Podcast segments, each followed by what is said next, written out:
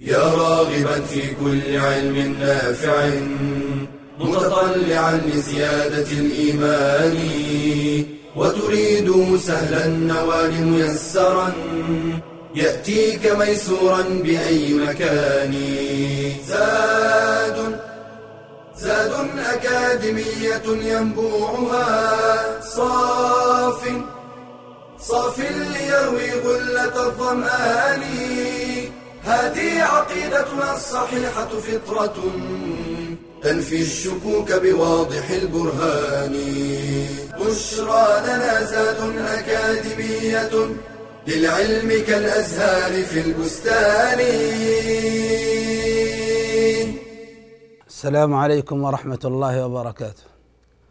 الحمد لله رب العالمين والصلاة والسلام على أشرف المرسلين محمد وعلى آله وصحبه أجمعين.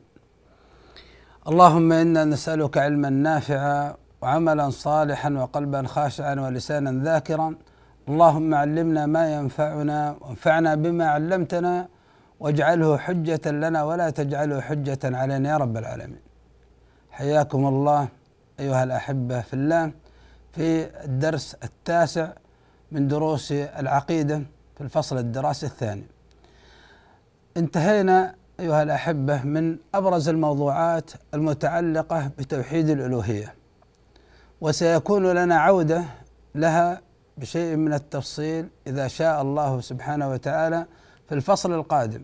سنتحدث عن الشركيات المتعلقة بتوحيد الألوهية.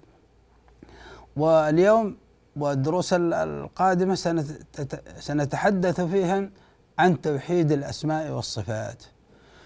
وقبل أن نبدأ الحديث في توحيد الأسماء والصفات أود أن أذكر نفسي وإياكم بقوله سبحانه وتعالى إنما يؤمن بآياتنا الذين إذا ذكروا بها خروا سجدا وسبحوا بحمد ربهم وهم لا يستكبرون.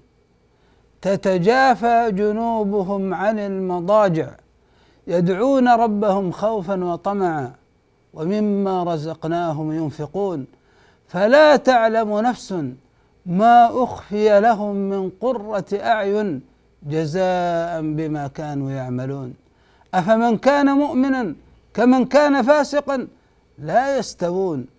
أما الذين آمنوا وعملوا الصالحات فلهم جنات المأوى نزلا بما كانوا يعملون. وأما الذين فسقوا فمأواهم النار. كلما أرادوا أن يخرجوا منها أعيدوا فيها. وقيل لهم ذوقوا عذاب النار الذي كنتم به تكذبون. أيها الأحبة في الله هذه الآية تتحدث هذه الآيات تتحدث عن صفات أهل الإيمان الحقيقي. من هم أهل الإيمان بالوحي الإلهي؟ إيمانا حقيقيا صادقا. من هم؟ ما هي أبرز صفاتهم؟ الصفة الأولى هؤلاء الذين إذا سمعوا الوحي الإلهي خروا سجدا. خروا بجباههم سجودا على الأرض. لكن قبل أن تخر جباههم ساجدة على الأرض هي تخر قلوبهم تعظيما لهذا الوحي الإلهي. لماذا خروا سجدا؟ خروا تعظيما للوحي الإلهي. فأبرز صفة من صفات أهل الإيمان الحقيقي بكتاب الله وسنة نبيه صلى الله عليه وسلم أبرز صفة من صفات المؤمنين إيمانا حقيقيا بالوحي الإلهي أنهم يعظمون هذا الوحي. تعظيم الوحي الإلهي تعظيم كلام الله وكلام رسوله صلى الله عليه وسلم. ومن تعظيمهم لكلام الله وكلام رسوله صلى الله عليه وسلم أنهم يتخذون هذا الوحي الإلهي منهاجا لهم في الحياة. يسيرون وفق أوامر هذا الوحي الإلهي ويجتنبون نواهيه ويصبغون حياتهم بهذه الصبغة الإلهية. آمالهم أفكارهم معتقداتهم تشريعاتهم كلها يأخذونها من هذا الوحي الإلهي. يعظمون الوحي الإلهي. خروا سجدا. وسبحوا بحمد ربهم عندما يستمعون. لما في هذا الوحي الإلهي من أخبار؟ يقولون سبحان الله سبحان الله آمنا بالله. فالصفة الثانية من صفات أهل الإيمان الحقيقي بالوحي الإلهي أنهم يؤمنون بما فيه من أخبار. يؤمنون بما فيه من أخبار. يؤمنون به بفهم صحيح. يفهمون هذه الأخبار فهما صحيحا. وينظرون إلى هذه الأخبار نظرا صحيحا أن هذه الأخبار ما يحتاج فيها إلى دليل عقلي قد جاء بدليله العقلي. وأن هذه الأخبار لا تخالف العقول السليمة ولا الفطر المستقيمة فينظرون إلى ها إلى الأخبار في الوحي الإلهي بنظر صحيح. فيؤمنون إيمانا بلا شك يؤمنون إيمانا بلا تقدم لا يقدمون على كلام الله وعلى كلام رسوله أي شيء. لا آرائهم هم لا يقدمون آراءهم ولا يقدمون علوم علم الكلام ولا علم الفلسفة ولا الحضارات لا يقدمون على كلام الله على خبر الله. وخبر رسوله صلى الله عليه وسلم لا يقدمون عليه عليهما عليهما شيئا. ثم ولا إلحاد. لا يحرفون كلام الله وكلام رسوله. الخبر الوارد في كلام الله وكلام رسوله يؤمنون به بلا إلحاد. لا يحرفونه وهم لا يستكبرون. الصفة الثالثة من صفات أهل الإيمان الحقيقي بالوحي الإلهي أنهم آمنوا به إيمانا حقيقيا أنهم لا يستكبرون عما ورد فيه من طلب. فيمتثلون ذلك الطلب دون استكبار. كيف؟ هذا الطلب يفهمونه فهما صحيحا. هذا الطلب ينظرون إليه نظرا صحيحا أن هذا الطلب هذه الأوامر وهذه النواحي وهذه النواهي جاءت لتحقيق مصالح الناس وإسعادهم في الدنيا وفي الآخرة وأنها موافقة للعقول السليمة والفطر المستقيمه ثم يمتثلون هذا الطلب بلا شرك. يمتثلون هذا الطلب بلا اعتراض. يمتثلون هذا الطلب بلا ابتداع. هؤلاء أهل الإيمان الحقيقي وهم لا يستكبرون. تتجافى جنوبهم عن المضاجع يدعون ربهم خوفا وطمعا. أهل الإيمان الحقيقي هم عباد لله. وهم لا يمكن أن يتصوروا في يوم من الأيام أن يخرجوا عن العبودية لله. وكلما زاد علمهم بالله زادت عبوديتهم وخضوعهم لله سبحانه وتعالى. ويعبدون الله على الأصول الثلاثة حبا فيه جل جلاله خوفا من عذابه طمعا في ثوابه. تتجافى جنوبهم لأنهم يحبون الله فيؤثرون ما يحبه الله على ما تحبه أنفسهم. فمن محبتهم لله يتركون الفرش الوثيرة ويقومون عابدين لله بالحب والخوف والرجاء. الصفة الخامسة من صفاتهم ومما رزقناهم ينفقون هم مع أنهم أهل قيام لليل هم في النهار أهل عمل واكتساب وعمارة للأرض. بوفق ما شرعه الله سبحانه وتعالى يعمرون هذا الأرض.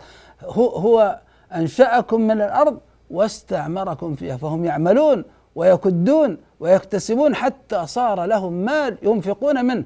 فقد جمعوا بين قيام الليل وبين العمل والكد والكدح في هذه الدنيا ولذلك صار عندهم مال ينفقون منهم.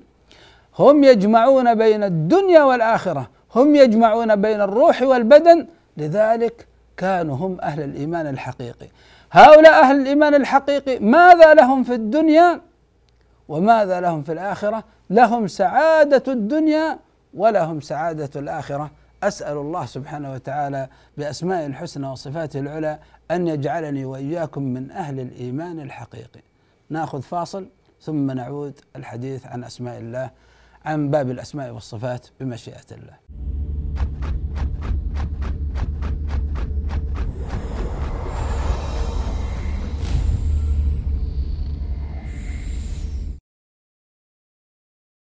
القرآن الكريم هو أصل الأصول فمن علم أحكامه ووفق للعمل بها فاز بالفضيلة في دينه ودنياه ونورت في قلبه الحكمة وصار إماما في الدين.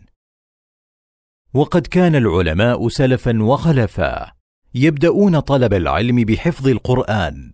قال ابن عبد البر ولا أقول إن حفظه كله فرض ولكن ذلك شرط لازم على من أحب أن يكون عالما فقيها. وطالب العلم يحرص على فهم القرآن وتعلم معانيه. قال سعيد بن جبير من قرأ القرآن ثم لم يفسره كان كالأعمى أو كالاعرابي وبالتدبر يستنبط الدقائق والأحكام ويستطيع تطبيق القرآن على الواقع بشكل صحيح. وبه يحصل الخشية والخشوع.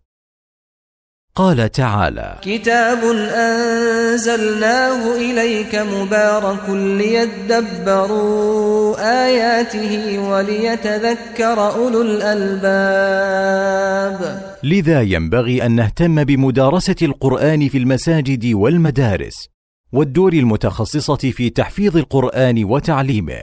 وينبغي أن نستخدم التكنولوجيا الحديثة في تعلم القرآن وتعليمه من خلال الإنترنت والفضائيات. فاعلم يا طالب العلم أن القرآن الكريم هو رأس مالك وهو أربح التجارات. قال تعالى إن الذين يتلون كتاب الله وأقاموا الصلاة وأنفقوا مما وأنفقوا مما رزقناهم سرا وعلانية يرجون تجارة لن تبور.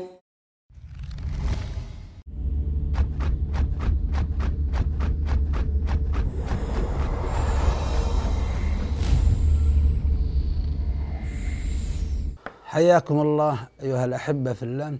من أعظم ما يتعلمه الإنسان في العقيدة الإسلامية؟ من أعظم ما يتعلمه الإنسان أن يعرف ربه بأسمائه وصفاته.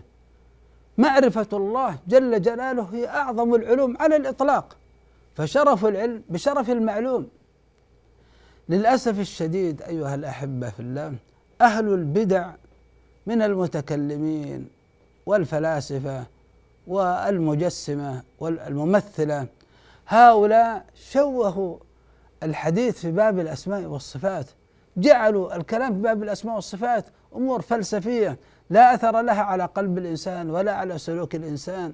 بخلاف ما علمنا إياه ربنا جل جلاله في الكتاب وعلمنا إياه رسولنا صلى الله عليه وسلم في السنة أن باب الأسماء والصفات من أعظم ما يزيد إيمان الإنسان من أعظم ما يعرف الإنسان بربه جل جلاله. من أعظم ما يؤثر على قلب الإنسان من أعظم ما يؤثر على سلوك الإنسان من أعظم ما يسهل للإنسان الالتزام بشريعة الله والاستقامة على دين الله. باب الأسماء والصفات هو أساس هذا الدين. أيها الأحبة في الله الذي يعرف ربه جل جلاله أن الله سبحانه وتعالى مطلع أن الله عالم الغيب والشهادة. أن الله علام الغيوب الذي يعلم ويعرف أن ربه يسمع كلامه يبصر أفعاله مطلع على خلجات قلبه. ما أثر هذه المعرفة على الإنسان؟ لا شك أنها معرفة عظيمة مؤثرة تاثيرا عظيما على الإنسان. إذا كنا أيها الأحبة في الله نؤمن أن الله يعلم سقوط الورقة من على الشجرة وما تسقط من ورقة إلا يعلمها. إذا كنا نؤمن أن الله مطلع على حركات الدواب السارحة عندما تأخذ النملة حبة السكر من مكان وتضعه في مكان. لا تفعل ذلك إلا والله مطلع عليها. وما من دابة في الأرض إلا على الله رزقها ويعلم مستقرها ومستودعها. وهذه الدواب السارحة وهذه الأوراق الساقطة ليست مكلفة فكيف بعلم الله سبحانه وتعالى بالمكلف؟ وتوكل على العزيز الرحيم الذي يراك حين تقوم وتقلبك في الساجدين. إنه هو السميع العليم. بالله عليكم. ما أثر هذه المعرفة؟ على الإنسان عندما يقوم يصلي ويعلم أنه عندما يصلي الله جل جلاله عليم به. الله سبحانه وتعالى يسمع كلامه. الله سبحانه وتعالى مطلع على أفعاله. قل إن تخفوا ما في صدوركم أو تبدوه يعلمه الله. سواء منكم من أسر القول ومن جهر به ومن هو مستخف بالليل وسارب بالنهار؟ كله في علم الله سبحانه وتعالى سواء. عندما تأخذ المصحف وتقرأ في كتاب الله الله سبحانه وتعالى مطلع عليك. أي عمل تقوم به عندما تستشعر أن الله سبحانه وتعالى مطلع عليك ما أثر هذا الاطلاع عليك؟ أنك ستندفع إلى فعل الخيرات.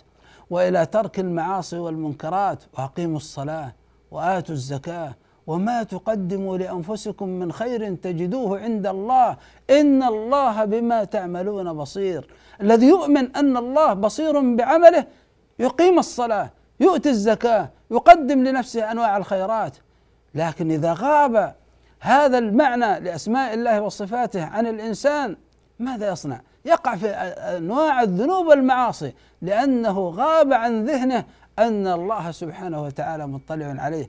ما وقع أهل المعاصي فيما هم فيه من معاصي إلا بسبب غفلتهم عن رقابة الله جل جلاله.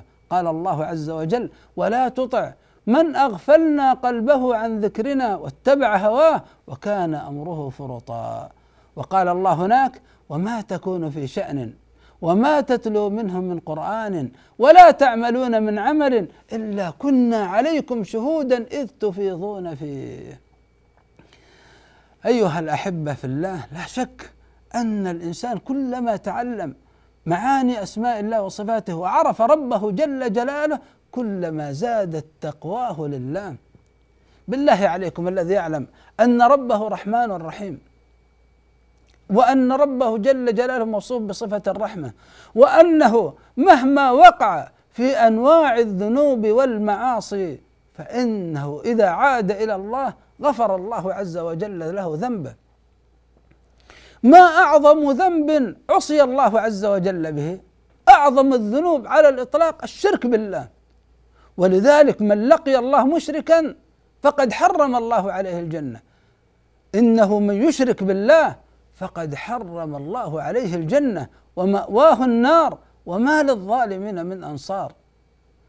لكن الله جل جلاله لأنه موصوف بصفة الرحمة هؤلاء الذين أشركوا بالله هؤلاء الذين نسبوا لله الولد هؤلاء الذين قالوا إن الله ثالث ثلاثة قال الله عز وجل لهم أفلا يتوبون إلى الله ويستغفرونه؟ والله غفور رحيم. لو تابوا إلى الله جل جلاله من هذه الشركيات لتاب الله عز وجل عليهم لأنه جل جلاله موصوف بصفة الرحمة. ما رأيكم أيها الأحبة في الله في النفاق، النفاق الاعتقادي أن يظهر الإنسان الإيمان ويبطن الكفر عياذا بالله. جريمة جريمة شنيعة إن المنافقين في الدرك الأسفل من النار ولن تجد لهم نصيرا. لكن لأن الله سبحانه وتعالى رحمن رحيم قال إلا الذين تابوا وأصلحوا واعتصموا بالله وأخلصوا دينهم لله فأولئك مع المؤمنين وسوف يؤتي الله المؤمنين أجرا عظيما. ما يفعل الله بعذابكم إن شكرتم وآمنتم؟ هذا ربنا سبحانه وتعالى مهما كان الذنب مهما كانت المعصية لو كانت المعصية أنك تقتل أولياء الله جل جلاله الذين يحبهم الله جريمة شنيعة. قتل أصحاب الأخدود. النار ذات الوقود. إذ هم عليها قعود. وهم على ما يفعلون بالمؤمنين شهود. وما نقموا منهم إلا أن يؤمنوا بالله العزيز الحميد الذي له ملك السماوات والأرض. والله على كل شيء شهيد. قال الله إن الذين فتنوا المؤمنين والمؤمنات. لاحظوا؟ ثم لم يتوبوا. فلهم عذاب جهنم ولهم عذاب الحريق. يعني لو تابوا لتاب الله عز وجل عليهم ولا لهم عذاب جهنم ولا لهم عذاب الحريق مع أن جريمتهم جريمة شنعان. مهما كانت ذنوب الإنسان لو كانت ذنوبه قتل نفس بغير حق لو كانت ذنوبه والعياذ بالله ارتكاب هتك الأعراض الزنا عياذا بالله. ومن يفعل ذلك يلقى أثاما يضاعف له العذاب يوم القيامة ويخلد فيه مهانا. ماذا قال الله عز وجل؟ قال إلا من تاب وآمن وعمل عملا صالحا فأولئك يبدل الله سيئاتهم حسنات وكان الله غفورا رحيما. من علم أن ربه جل جلاله رحمن رحيم متصف بصفة الرحمة لا يمكن أن ييأس ويقنط. من رحمة الله سبحانه وتعالى مهما كانت ذنوبه ومعاصيه. قل يا عبادي الذين أسرفوا على أنفسهم لا تقنطوا من رحمة الله. إن الله يغفر الذنوب جميعا. إنه هو الغفور الرحيم. وأنيبوا إلى ربكم وأسلموا له. الذي يتعلم أسماء الله عز وجل وصفاته يعرف كيف ينال رحمة الله جل جلاله. الذي يعلم ويعرف أن ربه جل جلاله هو الخلاق الخالق. سبحانه وتعالى الذي يعرف أن ربه هو القدير أن ربه سبحانه وتعالى هو الحكيم أن ربه هو اللطيف أن ربه هو الخبير أن ربه سبحانه وتعالى هو السميع البصير. ما أثر هذه المعرفة على نفسه؟ أيها الأحبة في الله باب الأسماء والصفات من أعظم الأبواب في العقيدة التي ينبغي للمؤمن أن يهتم بها وأن يتعلمها من خلال كتاب الله وسنة رسوله صلى الله عليه وسلم. ناخذ فاصل ثم نواصل معكم بمشيئه الله.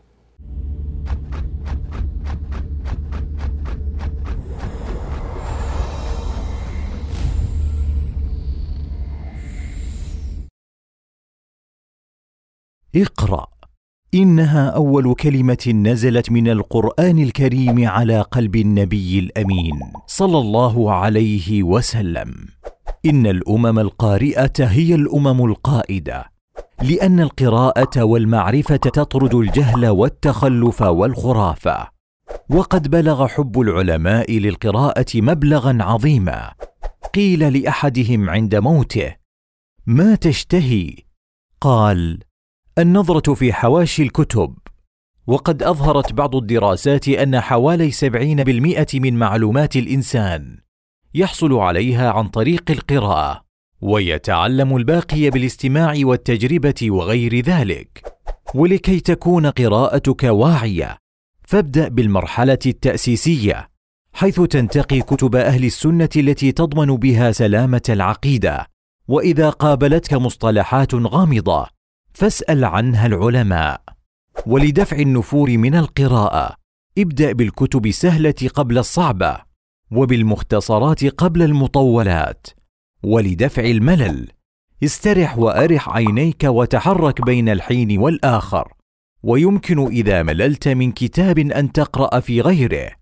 ولدفع شرود الذهن. عليك بالصبر والمجاهدة. والبعد عن المؤثرات الخارجية. واستخدم الترقيم والتلوين لتمييز العبارات المهمة. واكتب الحواشي والتعليقات. ولخص الكتاب. واستفد بما تقرأ لتكون ممن قال الله فيهم. الذين يستمعون القول فيتبعون أحسنه. أولئك الذين هداهم الله. وأولئك هم أولو الألباب.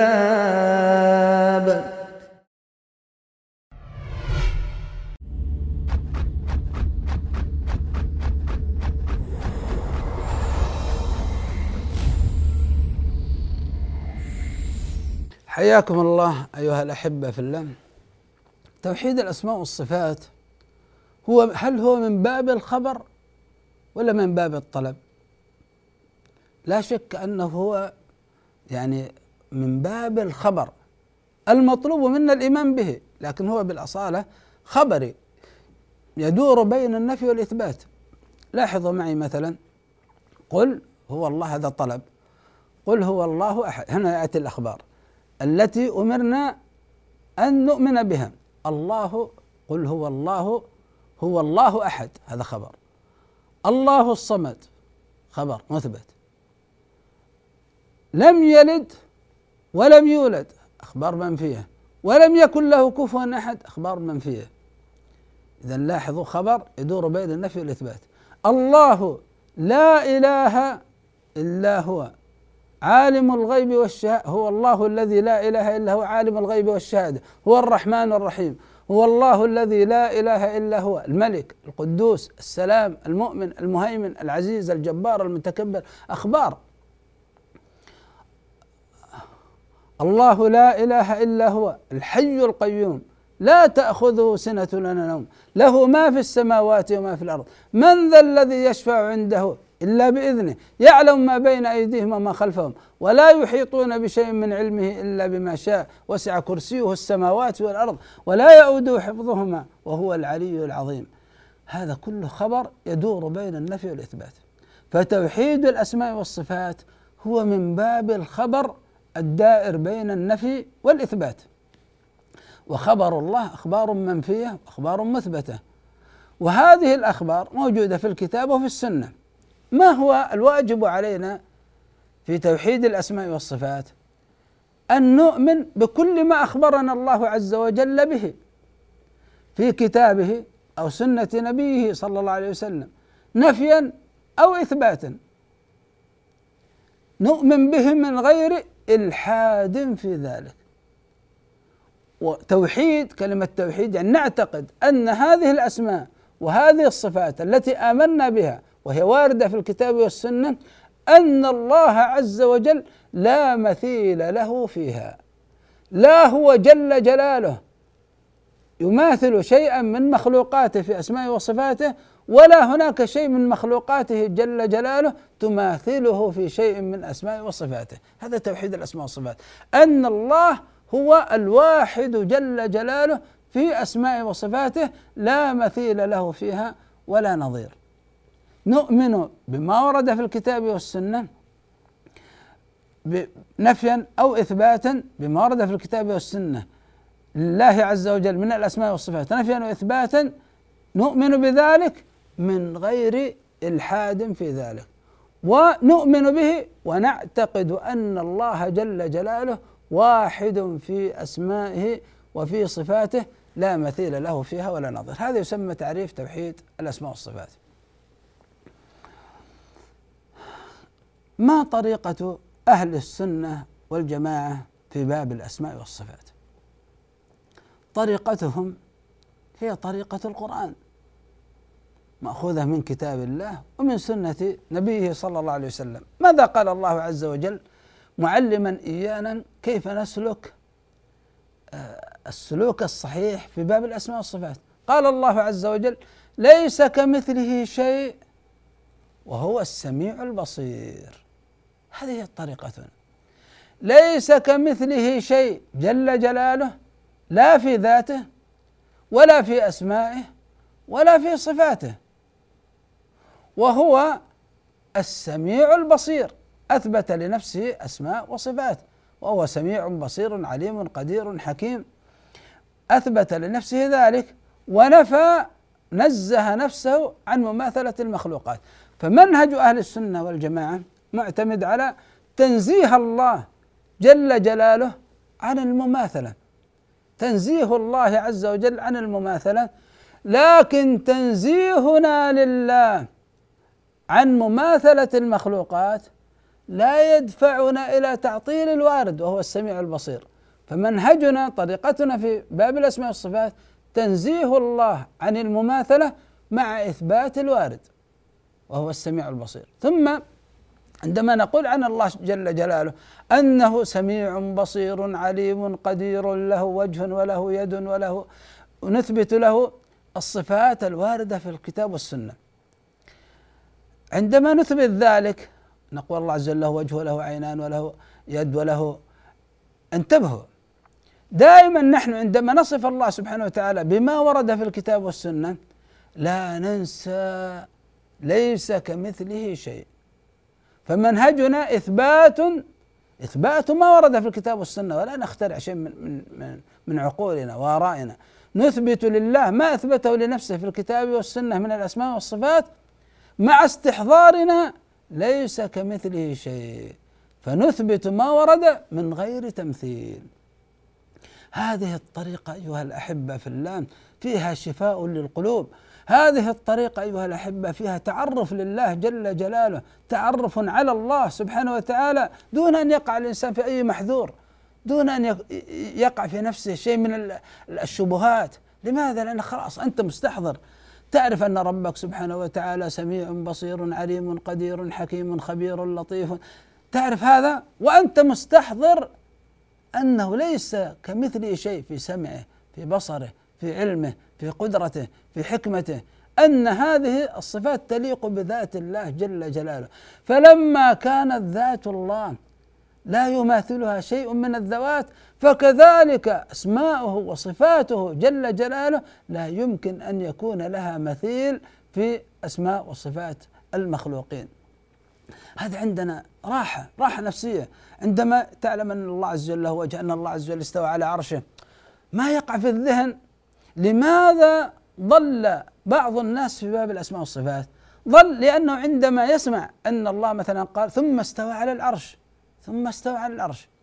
مباشرة يقع في نفسه أنه استواء على العرش كاستواء المخلوق على الكرسي عياذا بالله. لذلك يقع في نفسه شيء من الخلل والاضطراب ولا ولا يرتاح. ولا يشعر براحة نفسية ولا يشعر بطمأنينة قلبية ولا يشعر بمعرفة بالله ولا يشعر ب يعني هيبة لله. لا. لماذا؟ لأن قلبه قد تقذر بشبهة التمثيل. لذلك يضطرب عندما يسمع مثل هذه الآيات وهي آيات ثابتة في الكتاب والسنة. لكن الذي قلبه مليء بليس كمثله شيء عندما يسمع ثم استوى على العرش. استواء يليق بجلال الله. لذلك ما يقع في ذهنه أي أي التباس. وهكذا هذا منهجنا يا إخوان. نحن نثبت الوارد بلا تمثيل ونحن ننزه الله سبحانه وتعالى عن المماثلة بلا تعطيل. هذه طريقة أهل السنة والجماعة. هذه الصفات الثبوتية لله جل جلاله أهل السنة والجماعة يفصلون فيها لأن القرآن والسنة فصلت فيها. ما معنى التفصيل فيها؟ أن تعدادها الله عز وجل سميع بصير عليم قدير. آه كما فصل الله سبحانه وتعالى عن نفسه. السلام والمؤمن المهيمن العزيز الجبار المتكبر. وهكذا. كلما علمنا صفة من صفات الله كلما علمنا اسم من أسماء الله كلما زادت كمالات الله جل جلاله. كلما عرفنا الله سبحانه وتعالى هذا التعداد هذا التفصيل في الممادح هذه فيها زيادة كمالات الممدوح. ولذلك منهج أهل السنة والجماعة التفصيل في الإثبات تفصيل الإثبات.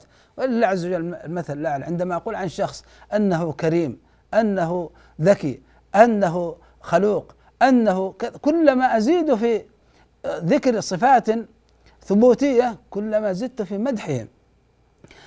آه، أما في النفي فأهل السنة والجماعة لا يفصلون في النفي. لأن النفي آه، آه، لأن النفي ليس بشيء ليس فيه مدح. ولذلك لا يفصلون في النفي. فعندما تأتي لشخص مثلا تقول عنه أنه ليس لا يغش أنه لا يكذب هذا التفصيل في النفي يعني ليس بشيء. إلا إذا قلت مثلا لا لا يكذب لصدقه صار هنا مدح. لذلك التفصيل في النفي ليس من منهج أهل السنة والجماعة. إنما من منهج أهل السنة والجماعة أنهم يأتون لجميع المعايب وينفونها جملة واحدة. فيقول الله عز وجل لم يكن له كفوا أحد. ليس له جل جلاله ليس كمثله شيء. فهم في النفي يجملون في النفي ولا يفصلون إلا لأسباب. هذه الأسباب في التفصيل في النفي سنتحدث عنها في المحاضرة القادمة بمشيئة الله. نكتفي بهذا القدر طريقة أهل السنة والجماعة إثبات الوارد بلا تمثيل وتنزيه الله عن المماثلة بلا تعطيل. وأسأل الله سبحانه وتعالى أن يجعلني وإياكم من أهل السنة والجماعة الذين يسيرون على طريقتهم في جميع أبواب العقيدة وأبواب الشريعة. وصلى الله وسلم وبارك على عبده ورسوله محمد. وجزاكم الله خيرا. يا راغبا في كل علم نافع. متطلعا لزيادة الإيمان وتريد سهلا النوال ميسرا يأتيك ميسورا بأي مكان. زاد زاد أكاديمية ينبوعها صاف صاف ليروي غلة الظمآن. هذه عقيدتنا الصحيحة فطرة. تنفي الشكوك بواضح البرهان. بشرى لنا زاد أكاديمية للعلم كالأزهار في البستان.